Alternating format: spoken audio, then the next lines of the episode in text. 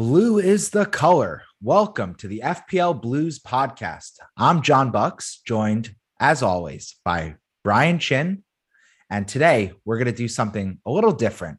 We're trying out a new medium, which is video. So now you have to listen to our horrible voices and see at least one out of two pretty painful to look at faces.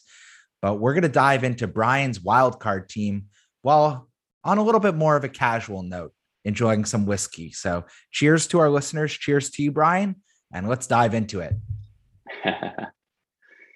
this is uh, you know, wild carding with whiskey. First, first edition, episode one here, Bucks. We're gonna keep it loose, keep it casual.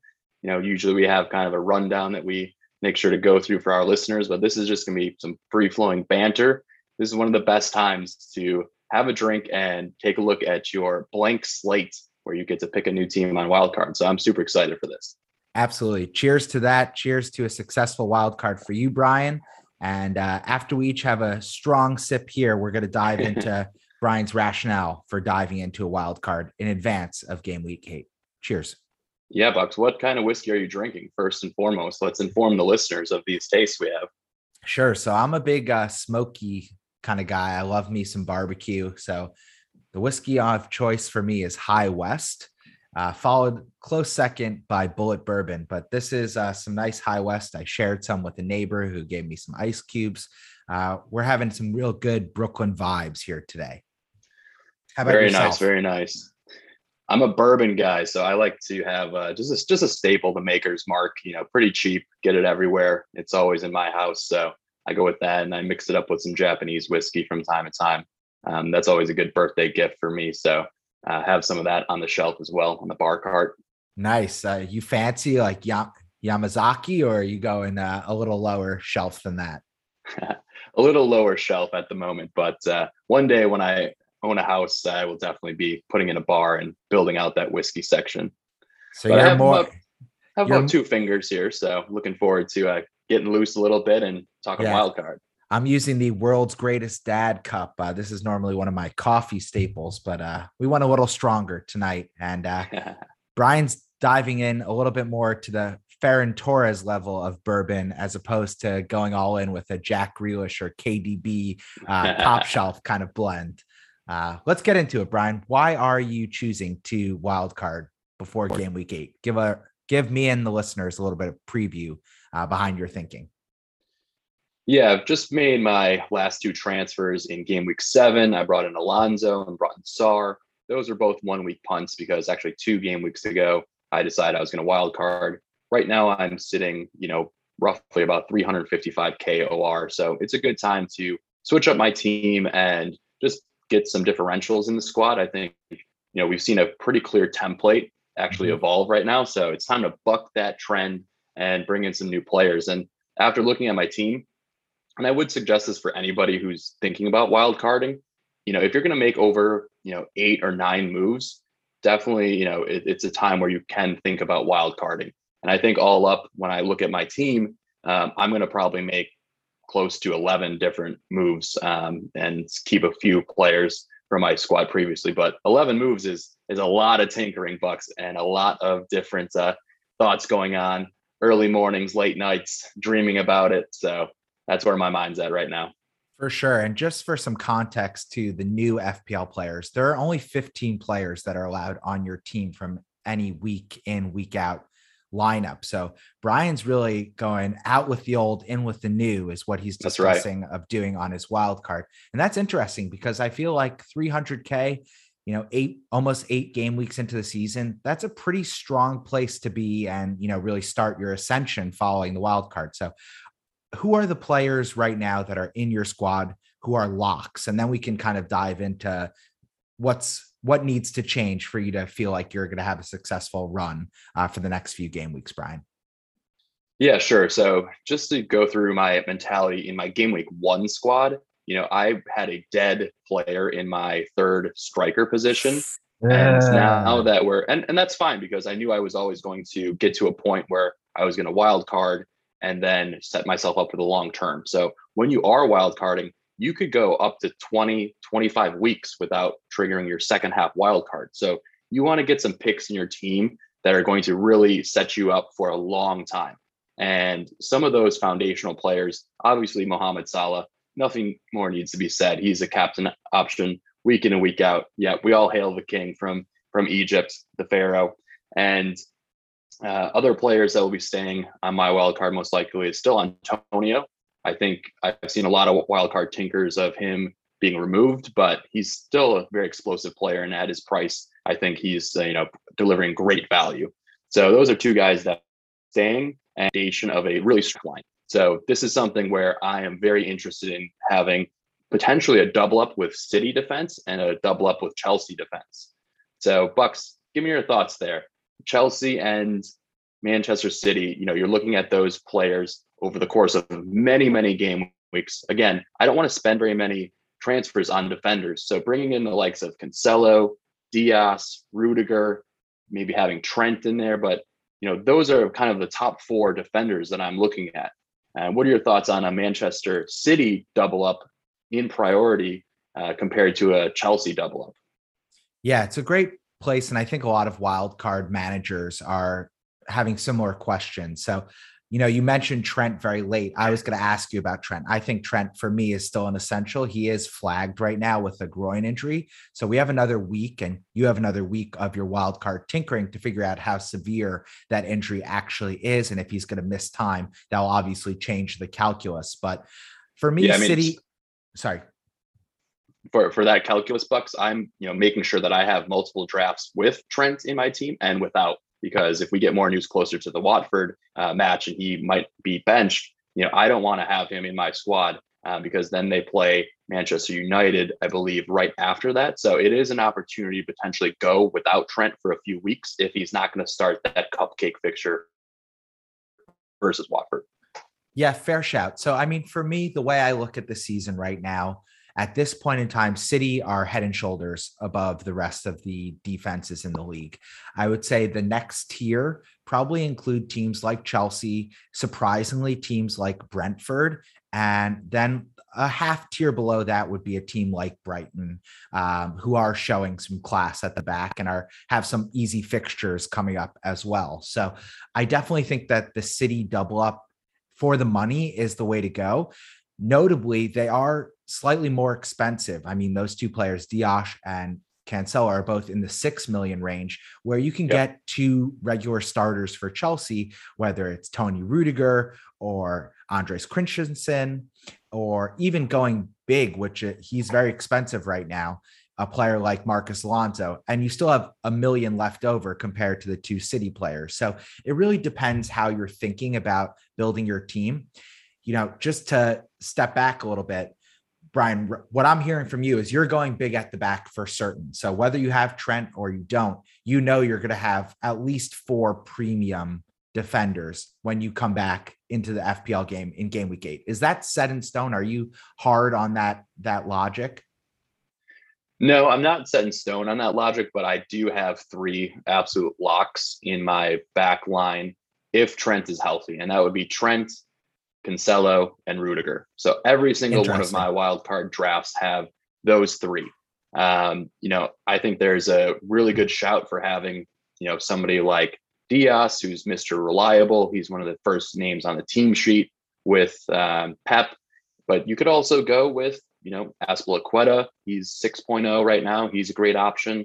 Uh, with Reece James kind of in and out of the lineup, he can either play kind of the uh, back line or play wing back in Chelsea's system under Tuchel.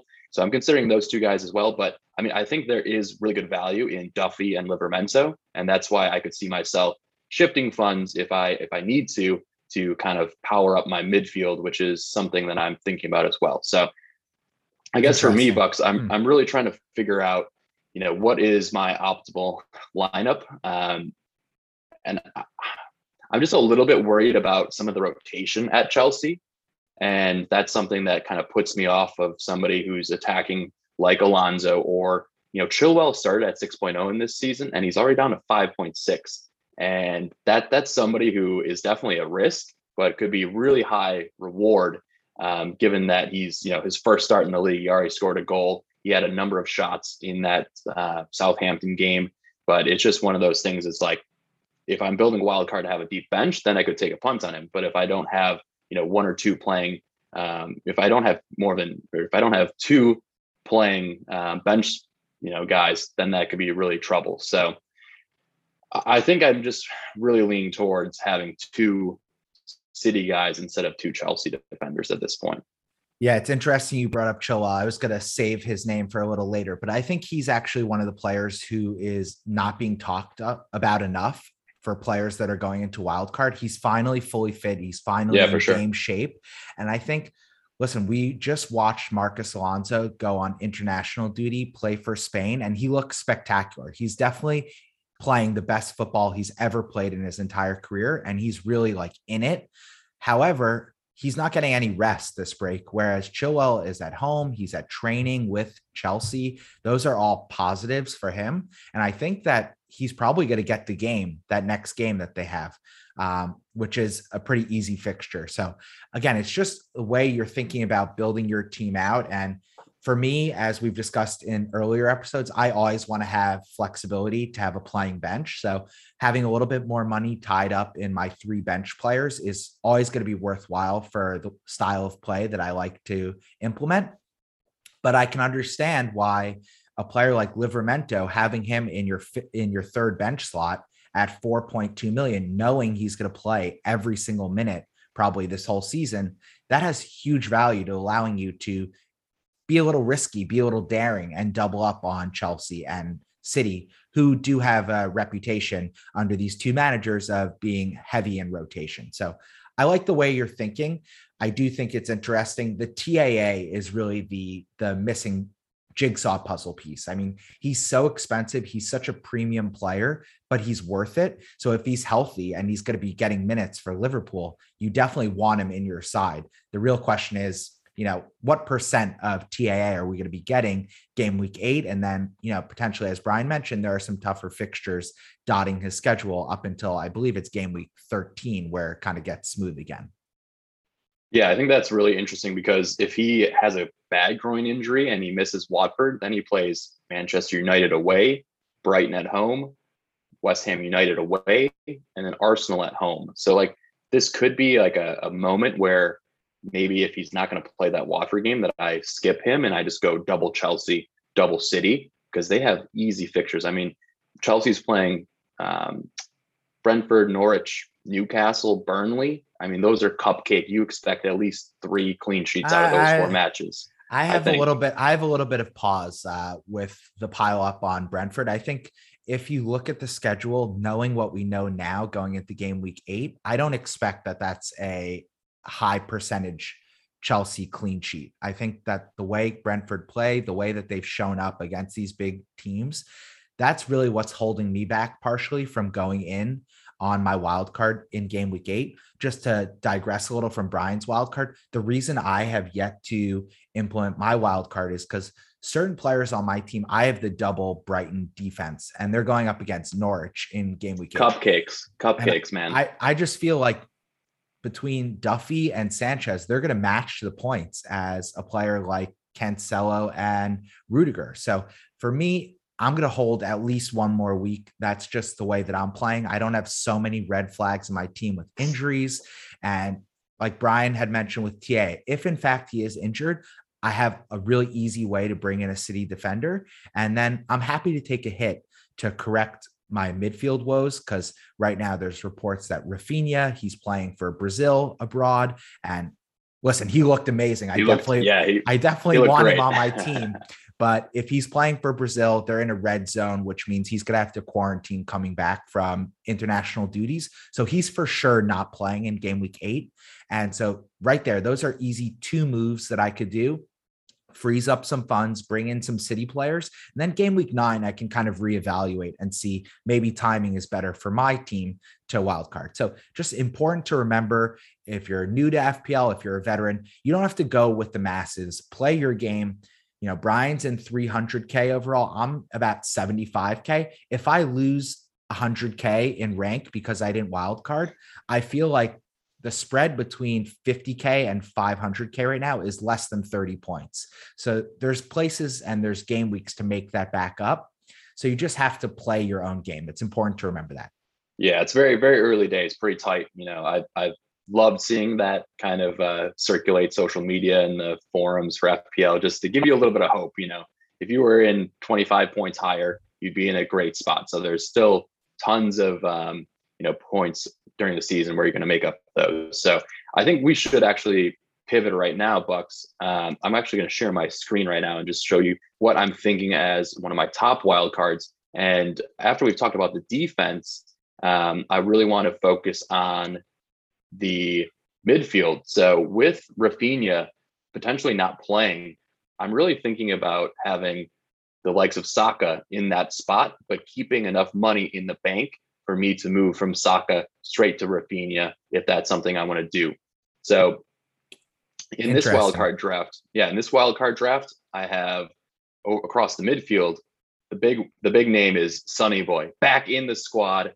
My Asian brother, bring him in. He's a player that I just love to watch, and you know, again, sitting at 350k or so, I think he's a high upside player and somebody that people won't have this game week, right? So I think that's another key part about wild carding is where could you possibly make up some ground?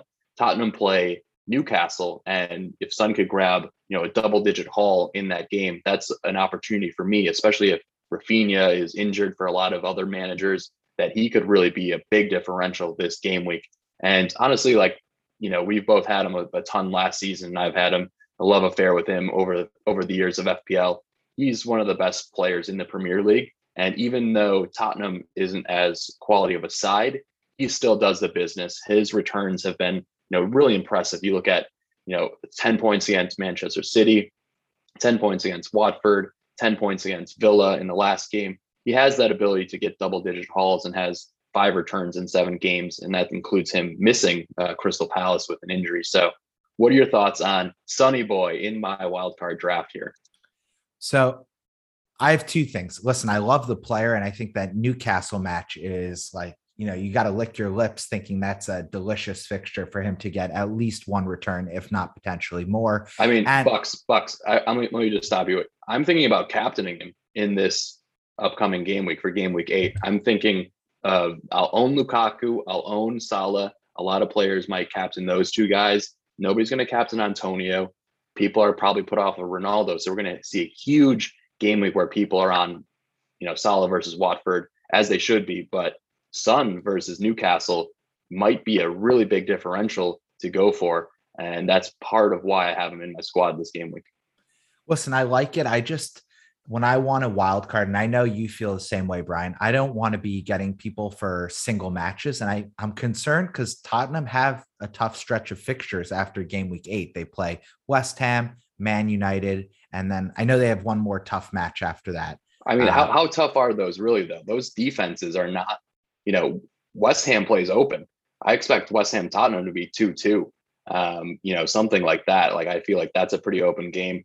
Manchester United, man, you know, like they they always give up a goal, right? And especially when you look at Tottenham, like Kane and Son on the counter is potentially like the bread and butter, right? Like that could be a, a moment where they actually counter and for they sure, can't keep sure. up with Son's pace. So I, I, think they're they're the fixtures are fine. They're not incredibly yeah, difficult. You know, the FPL has them at, as red fixtures. I think that they're fine, right? But then after that, again, I'm looking to keep some of these players for a very long time. And when you look at game weeks 12 to 15 for Tottenham, they have Leeds, Burnley, Brent, Brentham, Brentford, and Norwich right? Put some respect on so, that name.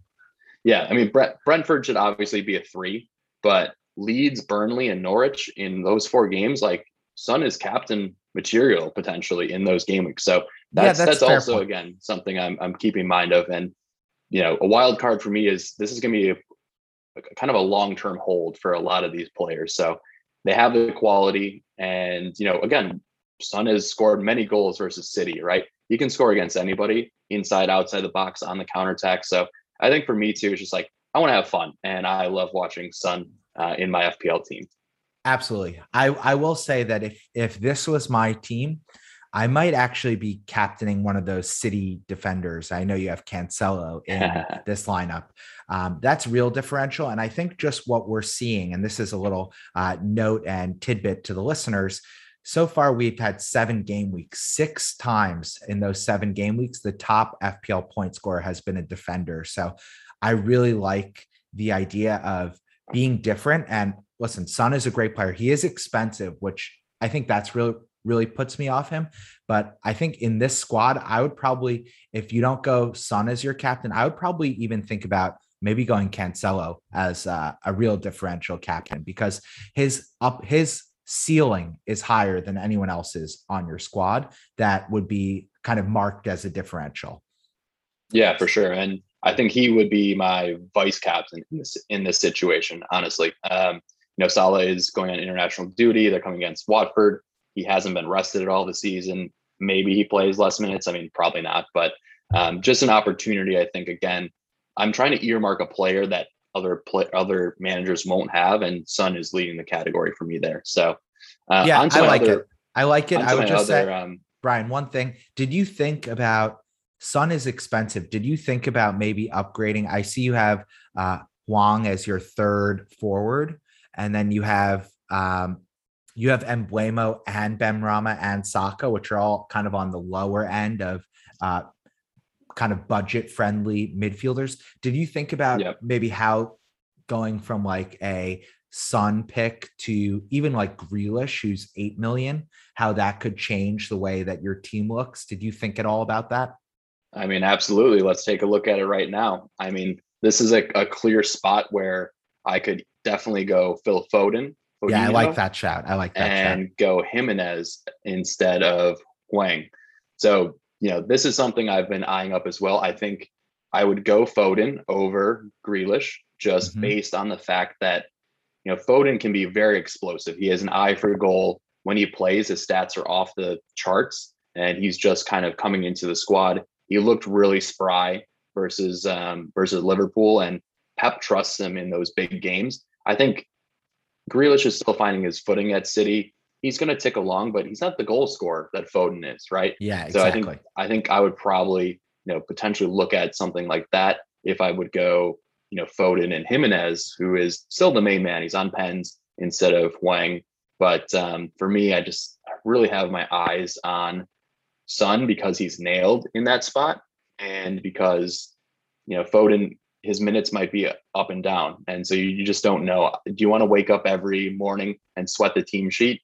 um, you know, that's no, not fair, something fair I want to do. Yeah. Is there is there a way that you could fit both Son and Foden in the midfield? Um, so you could maybe instead of that Saka spot that you you go, you know, maybe you you can fit him in just being a little creative. Is is that possible? Man, it it is tough. It is tough. I have I have kind of tinkered a little bit with like trying to do that. I think in my tinkers, let's see, not this one. Here we go. So here's a tinker with Foden and Son, okay. and still having Trent, Rudiger, and Cancelo in the back line. And that puts me really with a dead 4.5 striker. Now, I'm not a, a, uh, really opposed to this because that's kind of my style is to have one dead bench player. But again, given the COVID season, and I'm trying this season to stack my transfers as much as possible. So I want to have you know, two you transfers. You and me both. Yeah, exactly. I, I just think that if you have a stronger bench and there are some good cheap options like Duffy and Livramento specifically, if you can be in a position to get two transfers and then take a hit to to make three moves, which is really kind of like a mini wild card, I think that's like the most appealing way to practice patience with your picks, but also refresh your team and only be taking a minus four from time to time. So in this kind of setup, I just I don't love it. I think again, we don't know if Hwang is completely nailed, but he's kind of been in a lot of my drafts just because he's at that price point where it's like I don't want to start him very often. You know, I'm gonna start him in select games, but in this kind of setup, I'm basically choosing between, you know, playing a 4-4-2, right? So, you know, looking at a lineup where you're picking between Duffy and Mbeumo and Hwang for two two spots out of three, that could be really strong. So um, yeah, just so just again revisiting this midfield, I'm looking at you know Mbeumo, Imbomo, Boomo, he booms, he booms, and, and he bueno, bangs, he bangs. bueno, bueno. Yeah, I like I, that I really pick. Like, I'll say he's yeah. he's on, on my short list as well. Um, it's interesting because I look more and more at a lot of these wild card drafts that are being posted in the FPL community on Instagram and on Twitter. Obviously, Brian, if you follow us at FPL Blues Podcast, he's been posting a lot of his plug iterations.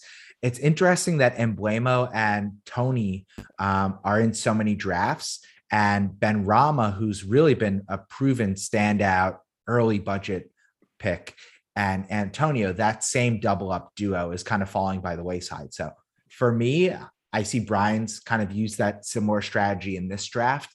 I would want to have Mbeumo, Toney, and also Antonio. I think at this point, if you had Benrahma, I have not been blessed to get any of the funds that he's accrued so far this season.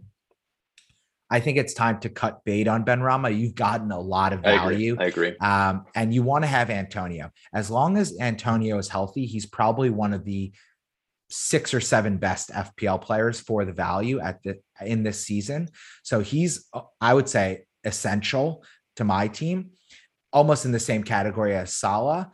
But again, it's all preference. And I think what Brian's sharing is that he really wants to have Son in his midfield slotting up right alongside Salah. He knows that they're going to be playing pretty much 90 minutes each game.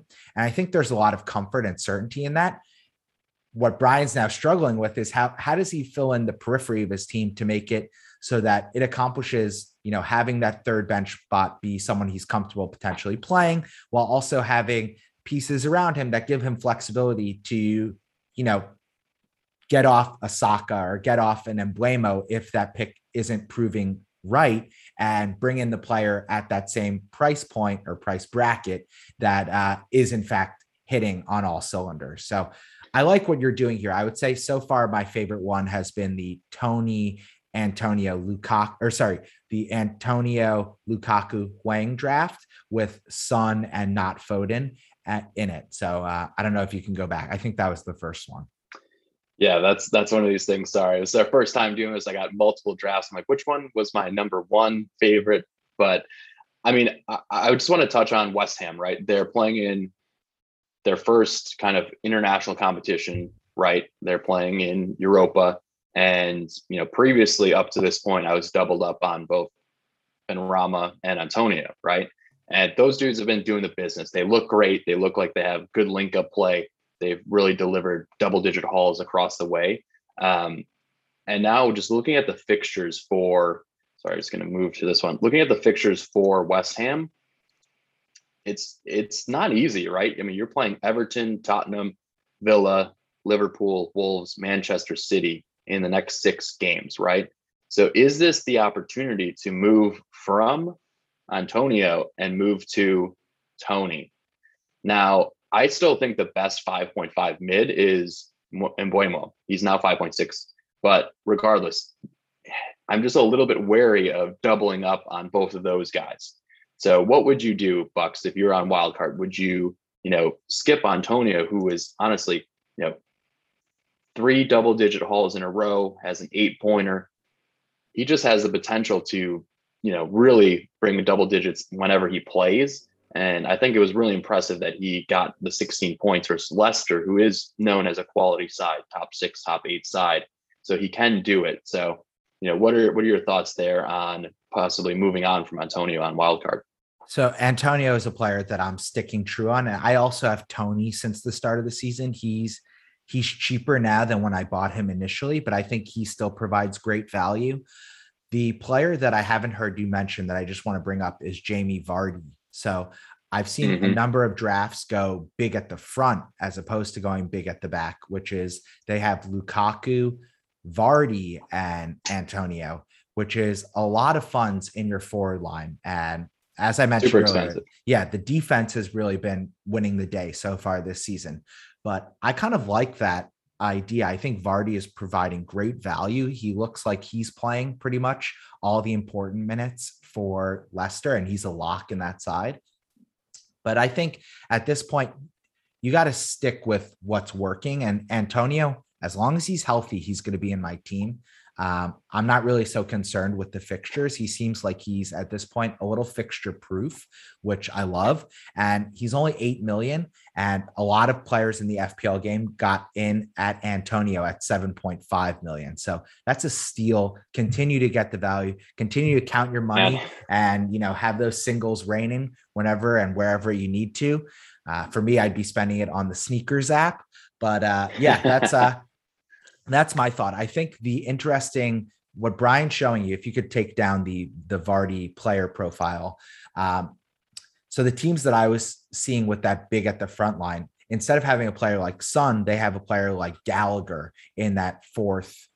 So they go really barren in the midfield, which is again, I don't love that style, but I just think it's interesting because there's a, a part of me that is saying, well, 433 might actually be the best way to line up for the next few game weeks, maximizing the potential scoring output of the defense. But I think both Brian and I historically are most comfortable playing 343 or 442.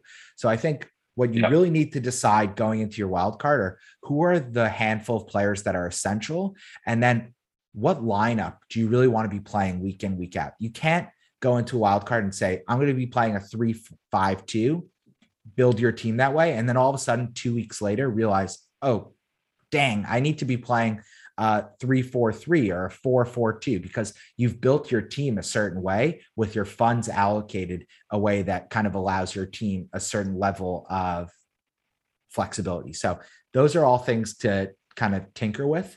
Um, now that I see it on your screen, Brian, with the team that you have picked, I I kind of disagree with my point that I made about seeing the other person's team on Twitter. I like it more with Son. I think just by it's if you're especially if you're even thinking of captaining him, I think that's uh that's kind of your way to uh to a big green arrow. So yeah, I mean wild card Vardy is so is, interesting.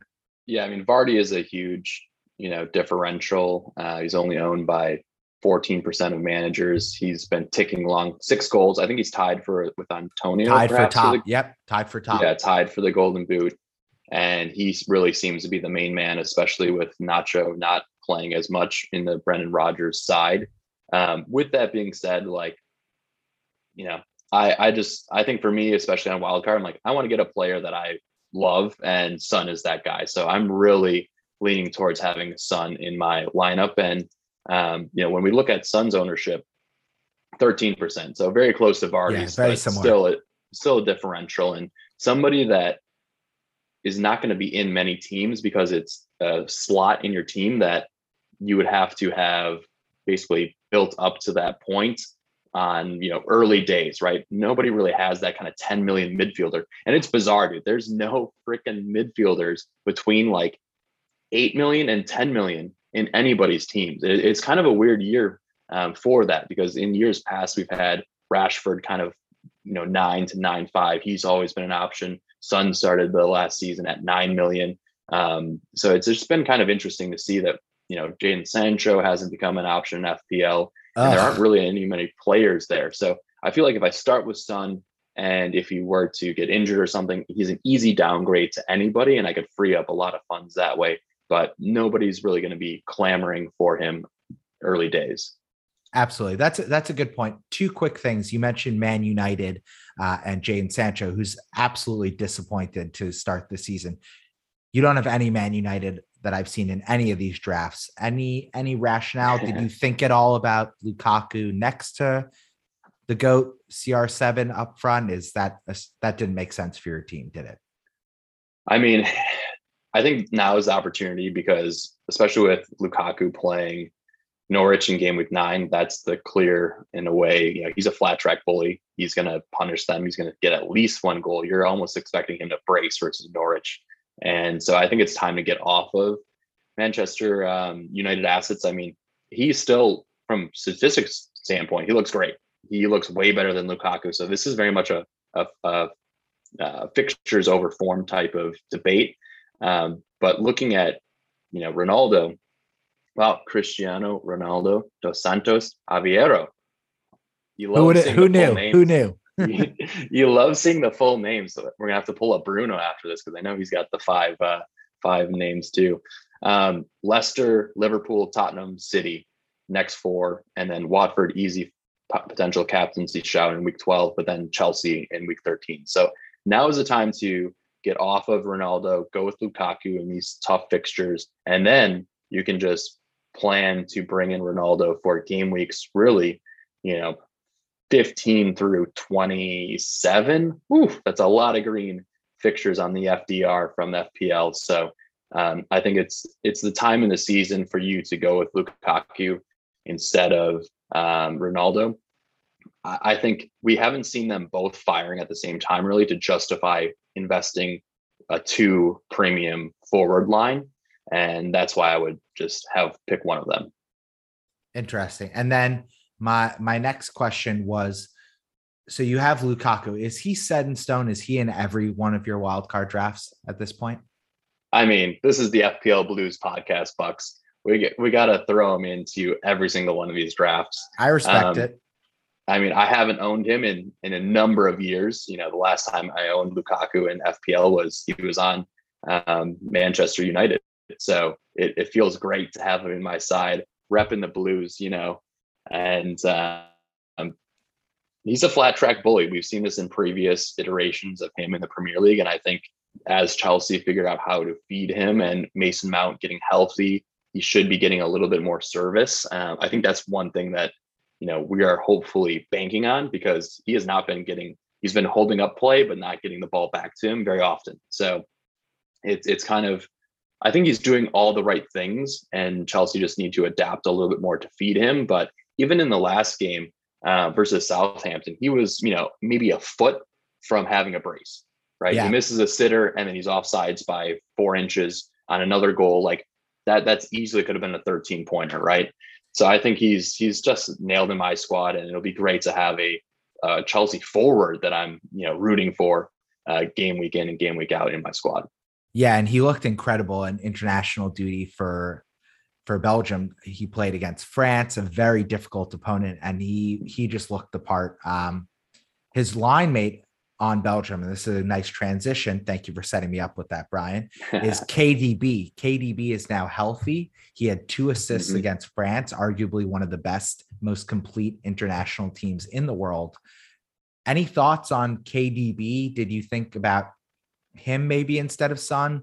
Did you at all think about maybe putting the the Belgian magician in your side? Honestly, no, I did not think about him at all. I think I want to see him kind of round into form a little bit more with the city team. Um, you know, he did have that goal which was deflected against Liverpool. Still a confident shot. You know, if if he kicked yeah. it a little differently off his foot, it might have just gone in without the deflection. But I, I mean, I do love the leadership he brings on the pitch. He does look a little slow to me. Uh, I don't know if he's you know coming off of injury, but he kind of like is lumbering around a bit.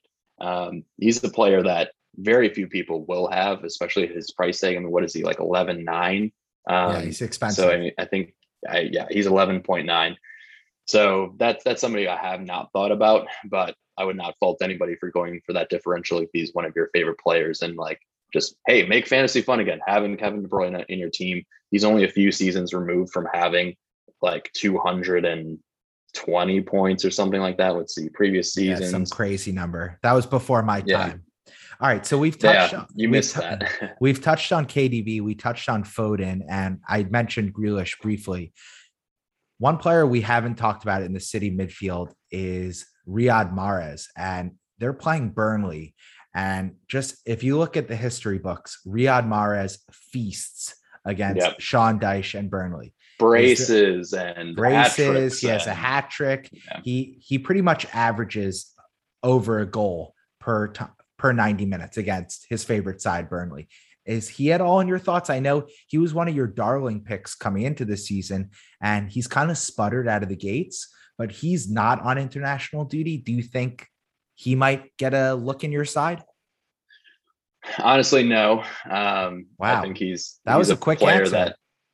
Yeah, he's he's a player I haven't tinkered with. Like it's just a it's such a, a you know pep roulette type of move to get any of their midfielders, and that's why I'd much rather be double up on their defense. Yeah. Um, and I, I think that that's just the way to go at this point in time with City.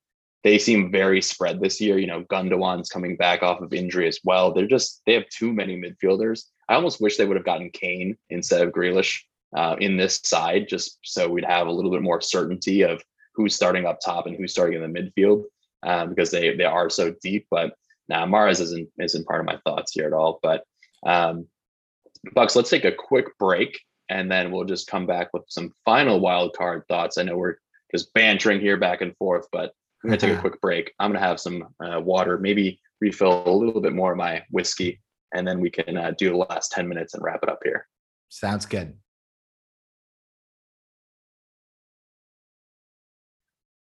Ladies and gentlemen, welcome back to the FPL Blues podcast, special edition of Wild Carding with Whiskey. Cheers to you, Bucks. Cheers. We're almost through the glass, so that means we're almost at the end. I like it. I like it. So before we get into my final top two wild card contending teams, I just wanted to have a quick discussion on what you think about the kind of 6.5 million pound midfielder bracket. And specifically, I'm between Raphinha and Saka in that slot.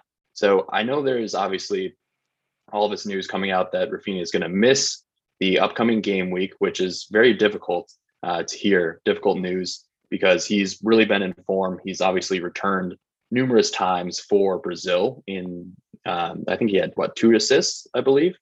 Um, yeah, and he just really looks quite solid. So there, he's going to miss the Southampton game, and for some reason, FPL Towers has Wolves as a as a two. I think that's probably a three fixture difficulty rating. So, you know, could you go without Raphinha for two matches and think about upgrading him right before that Norwich match instead?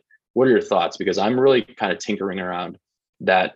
You know, what's the the opportunity cost of using a transfer to upgrade Saka to him in two weeks, or just put Raphinha on the bench for this upcoming game week? So again, Crystal Palace versus um, Arsenal in game week eight is a very good fixture in in my eyes because I think the attacking style that Arsenal is um, going to be playing versus Crystal Palace should be an open game, maybe a, you know two one or you know multiple goals in that game. So this could be a good differential as well, with Saka being less than twelve percent owned. What are your thoughts here, kind of in that bracket? And um, by the way, I've booted Benrahma from my side. He's no longer part of my team, but he's another player that a lot of managers have in that kind of 6.5 million pound bracket. So I think just straight away, game week eight, obviously I like Saka more than Raphinha. He's going to actually play. And if you play, you have the potential to get points. Raphinha is likely not even going to make the trip. So uh, he shouldn't really be in your wild card team's short term thinking. However, I agree with you. I think in that way, you're kind of banking a transfer here. That makes me a little nervous because right now Raphinha is actually 6.6 million. I think that once he comes back and he's for sure playing, he's going to be one of those really popular transfer targets back into people's squads. I know if I'm going to wildcard in game week nine, which is part of my thinking, maybe game week 10, then Raphinha is for sure going to be in my squad for either of those options. Game week eight, I have him right now. He's one of those players that's maybe on the chopping block because I need to have at least three playing midfielders. And I definitely don't want to be playing Yves Bissouma, who right now is on bail for Oof. some uh, heinous actions uh, off the pitch. So we'll leave it at that. I mean, but I think Saka. I mean, ha- people people are trying to party post lockdown, Bucks. Where we're hey, seeing hey, a lot of we, uh, uh, we don't ven- uh, we don't venture into that space. No, no, no, no, no, no, no. Uh, we're going to keep this PG thirteen for the listeners. However, I do think that Saka is one of those alluring targets at under 6.5 million. He's definitely a goal scorer, whereas ESR and Odegaard are more creators. So I think he commands that value. My only concern is that Arsenal have really they're still figuring it out. They've looked much better, obviously, the last few matches, but I'm not sure if they're actually the team we saw in the first three games of the season or if they really are this, you know, top quality side that's going to be competing potentially for European football. I'm not quite there yet to say, oh, Arsenal, they they understand the recipe for success for their squad. I can't jump that far as of yet. I think the Ramsdale edition, I have Ben White. I see Ben White's on this wild card draft for you. I mean, I think I have a lot more certainty that they figured something out in defense. There's still a mm-hmm. lot of unknowns who the best attacking options are for Arsenal. And so Saka does have some rotation risk, whereas a Gallagher or maybe a Doucouré or Demarai Gray, they are locks right now. And yes, they might not have as great of fixtures, but you know they're going to be playing. And if those Everton boys are playing, they're getting results so far this season. So I think there are definitely interesting options around that price point. But for you, I think banking the transfer, if you solve all your other problems with this game week eight wild card, you can afford to plan going into game week nine that you know, hey, Saka's yeah. turning into Raphinha. That's no harm, no foul. And and then you're getting the guys you want for this game week while also setting yourself up for success for game week nine and beyond. So I like that strategy. Yeah, I think this is a spot where I'm going to actually build a wild card to have depth. And, you know, I would not usually recommend trying to plan transfers two weeks from now because who knows who gets injured, who knows who gets COVID, yeah, who gets rotated, and who becomes a flag in your team. But given that I'm going to have really two strong playing bench players in Hwang and Duffy, I'm, I'm more confident in thinking that I'll be able to you know, use a leisurely transfer to bring in Raphinha for Saka. And I just like him for this Crystal Palace matchup. When you look at the other potential players for game week eight, you know, Doucouré and Townsend, you know, Townsend's a decent shout. They're playing West Ham, you know, could definitely get points in that, but I don't think it's as good of a fixture as Saka has.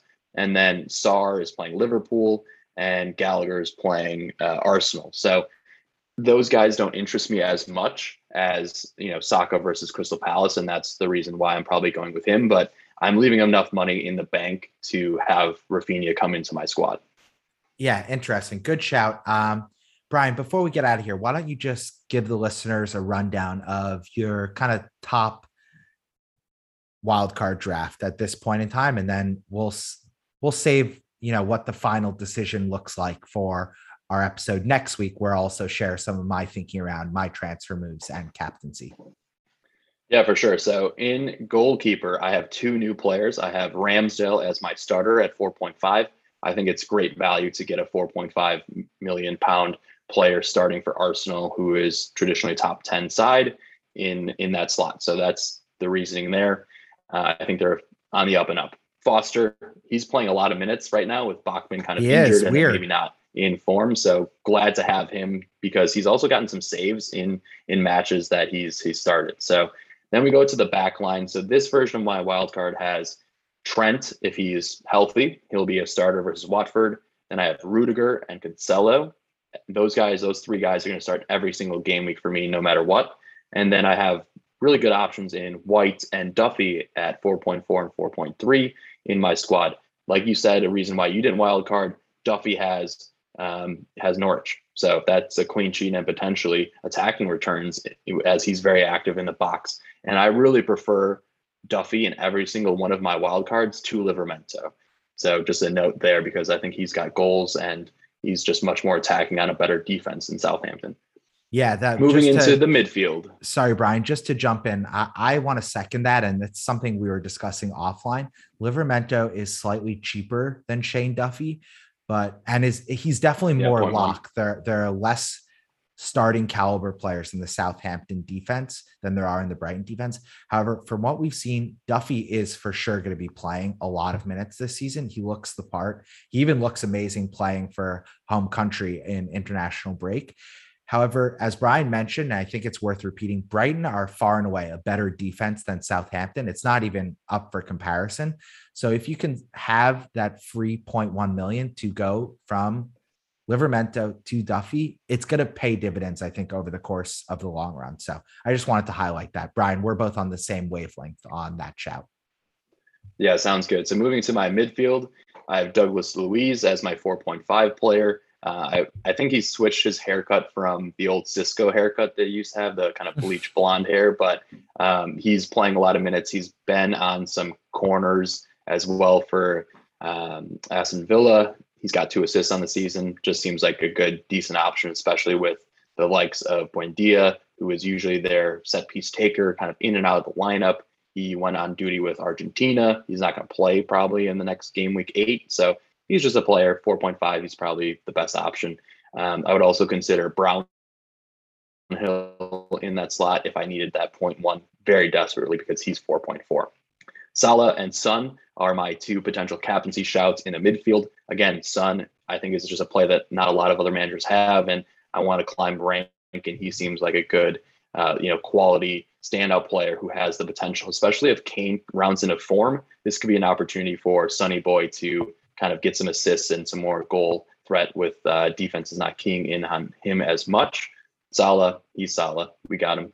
And then yeah. I'm going to have Mbeumo for the run, especially. Oh man, he. I'm I'm going to bench him this week versus Chelsea, but he's got some great fixtures coming up, especially game weeks 10 through uh, 12. Burnley, Norwich, Newcastle. Going to start him every one of those matches. So he's a player that I'm excited to own. And then Saka is the wild card right now. It's either going to be Saka or Raphinha if I don't want to use that slot, but I'm probably going to have Saka uh, there. So okay. moving up top, any other notes on the midfield? No, I like it. Uh, I think we we've touched enough about the Saka Raphinha discussion. Eventually, at some point during this 38 game week season, you're going to pronounce and put respect on Mbeumo's name, and you won't call him Brentham either. We'll get the names right. We promise, ladies and oh, gentlemen. Oh, Brent Brentham is great though, because it's like they're they're the new up and coming team. We don't know who they are. We're still figuring it out. So they're they're like looking strong. They're looking strong. Yeah. They're like the Sharks and the Jets in uh, West Side Story. Keep going, Brian. um, up top, Lukaku. He's going to be a captain in game week nine. He looks very strong. Um, then they have Newcastle, also great captaincy shot in game week 10. And then I have Antonio. I'm going to ride with Antonio for a little bit longer. Um, he's a player that could either become Jimenez or become Toney, uh, especially if I need to free up funds down the line. I'm a little bit wary of doubling up on, you know, uh, Brentham, but hey, if, if I got to do it, Sheesh. I got to do it. So just something I think again, Antonio has has not done anything to remove himself from my team. So he's a guy that is just doing it time and time again. So keeping him in. And then Hwang is my kind of first or second bench slot week to week. And that seems pretty strong. I don't know if he's nailed yet. And that's why, you know, he's probably the price that he is coming into the FPL game. But he's got three goals in like three or four appearances and seems to have just a, a lot more technical finishing ability than the rest of the attackers do at Wolves. And we've seen in the past, I think we talked on other podcast bucks where, you know, Jimenez and Jota were a really good kind of two up top strike force and they had really good rapport. And so I think Hwang can be kind of a Jota light in that Wolves attack. They have, you know, Traore, they have the likes of uh, Trincao, and both those guys are quality players with a lot of talent, but they're not delivering what Wolves need from an attacking perspective. So he's just kind of a punt there. I don't plan to start him that many weeks, but um, if he comes off the bench for a player who's rested, no problem at all. So that's my current wild card. I just want to talk about the only two moves that I'm thinking that would be different would be to downgrade Antonio, right? So if we took Antonio out and we just start with the likes of Toney in that slot, then I'll have the ability to I'll have the ability to upgrade one of my defenders in the likes of maybe Duffy or White. I'm eyeing White because I have Ramsdale in goal, and I can take him all the way up to Dias. So this is kind of the second alternative that I'm thinking about. And again, not a lot of players are going to be doubled up on Manchester City assets. So this is a point where I could make up some ground especially with some good fixtures coming up. It's also a very long term type of hold. So I'm risking a very highly owned Antonio, which I think he's got to be what close to 40% owned, right? Like he's going to be very highly owned. Let's double check 45.6. So the risk is not having him in the side, but going super differential and having double Manchester City defense and then having Son in this squad. So this honestly is very appealing to me as well um, is something that I could see working and being a lot more differential. I will note with this version of this squad, I do not have funds to upgrade Saka to Raphinha. So that is something that I'm going to have to figure out. But for the next few game weeks, looks very strong and something I'm considering. So yeah, Bucks, that's that's my wild card thoughts, my tinkers. We're going to be back next week with a episode kind of answering community questions and talking about my final wild card thoughts. Again, we never know who's going to fall down the stairs from drinking too much whiskey and maybe pick up a knock and miss game week eight. So I'll be uh, paying close attention to the news, trying to farm some value. But um, yeah, thanks, Bucks, for bouncing all these ideas off of me. Thanks for joining me from coast to coast for a glass of whiskey. Yeah, cheers, cheers. Cheers to the listeners. Longer, yeah, and right. uh, it's, it's a Friday night, so we we go a little long, have some whiskey. It's a good time. Yeah, and we want to thank everyone who's been listening to the FPL Blues podcast thus far this season. Uh, double thanks and appreciate you joining our FPL Blues Super League. It's been super competitive. We have almost 75 members in that league, and it's going strong. Love and it. Really, we want you to engage with us. Uh, it's great hearing Brian's wildcard team. It's great getting to give you my hot takes week in, week out, but we really want to engage with you, the listener. That's who this is all for at the end of the day. So message us your questions about transfer moves. If you're wild carding, tell us why you're smarter than Brian and why your team's going to dominate his in game week eight and beyond. and yeah, just get in touch with us. Again, we're at FPL Blues Podcast on all social media. You could reach us FPL Blues Podcast at gmail.com. And we're tinkering with this whole video medium. And uh, if that's too painful for you guys as our loyal listeners, please let us know that as well. So thank you for taking the time to be a loyal supporter of the FPL Blues podcast. Uh, wholeheartedly, Brian and I both appreciate you. We appreciate the start for Chelsea season. We appreciate the FPL game. It's been good to us thus far.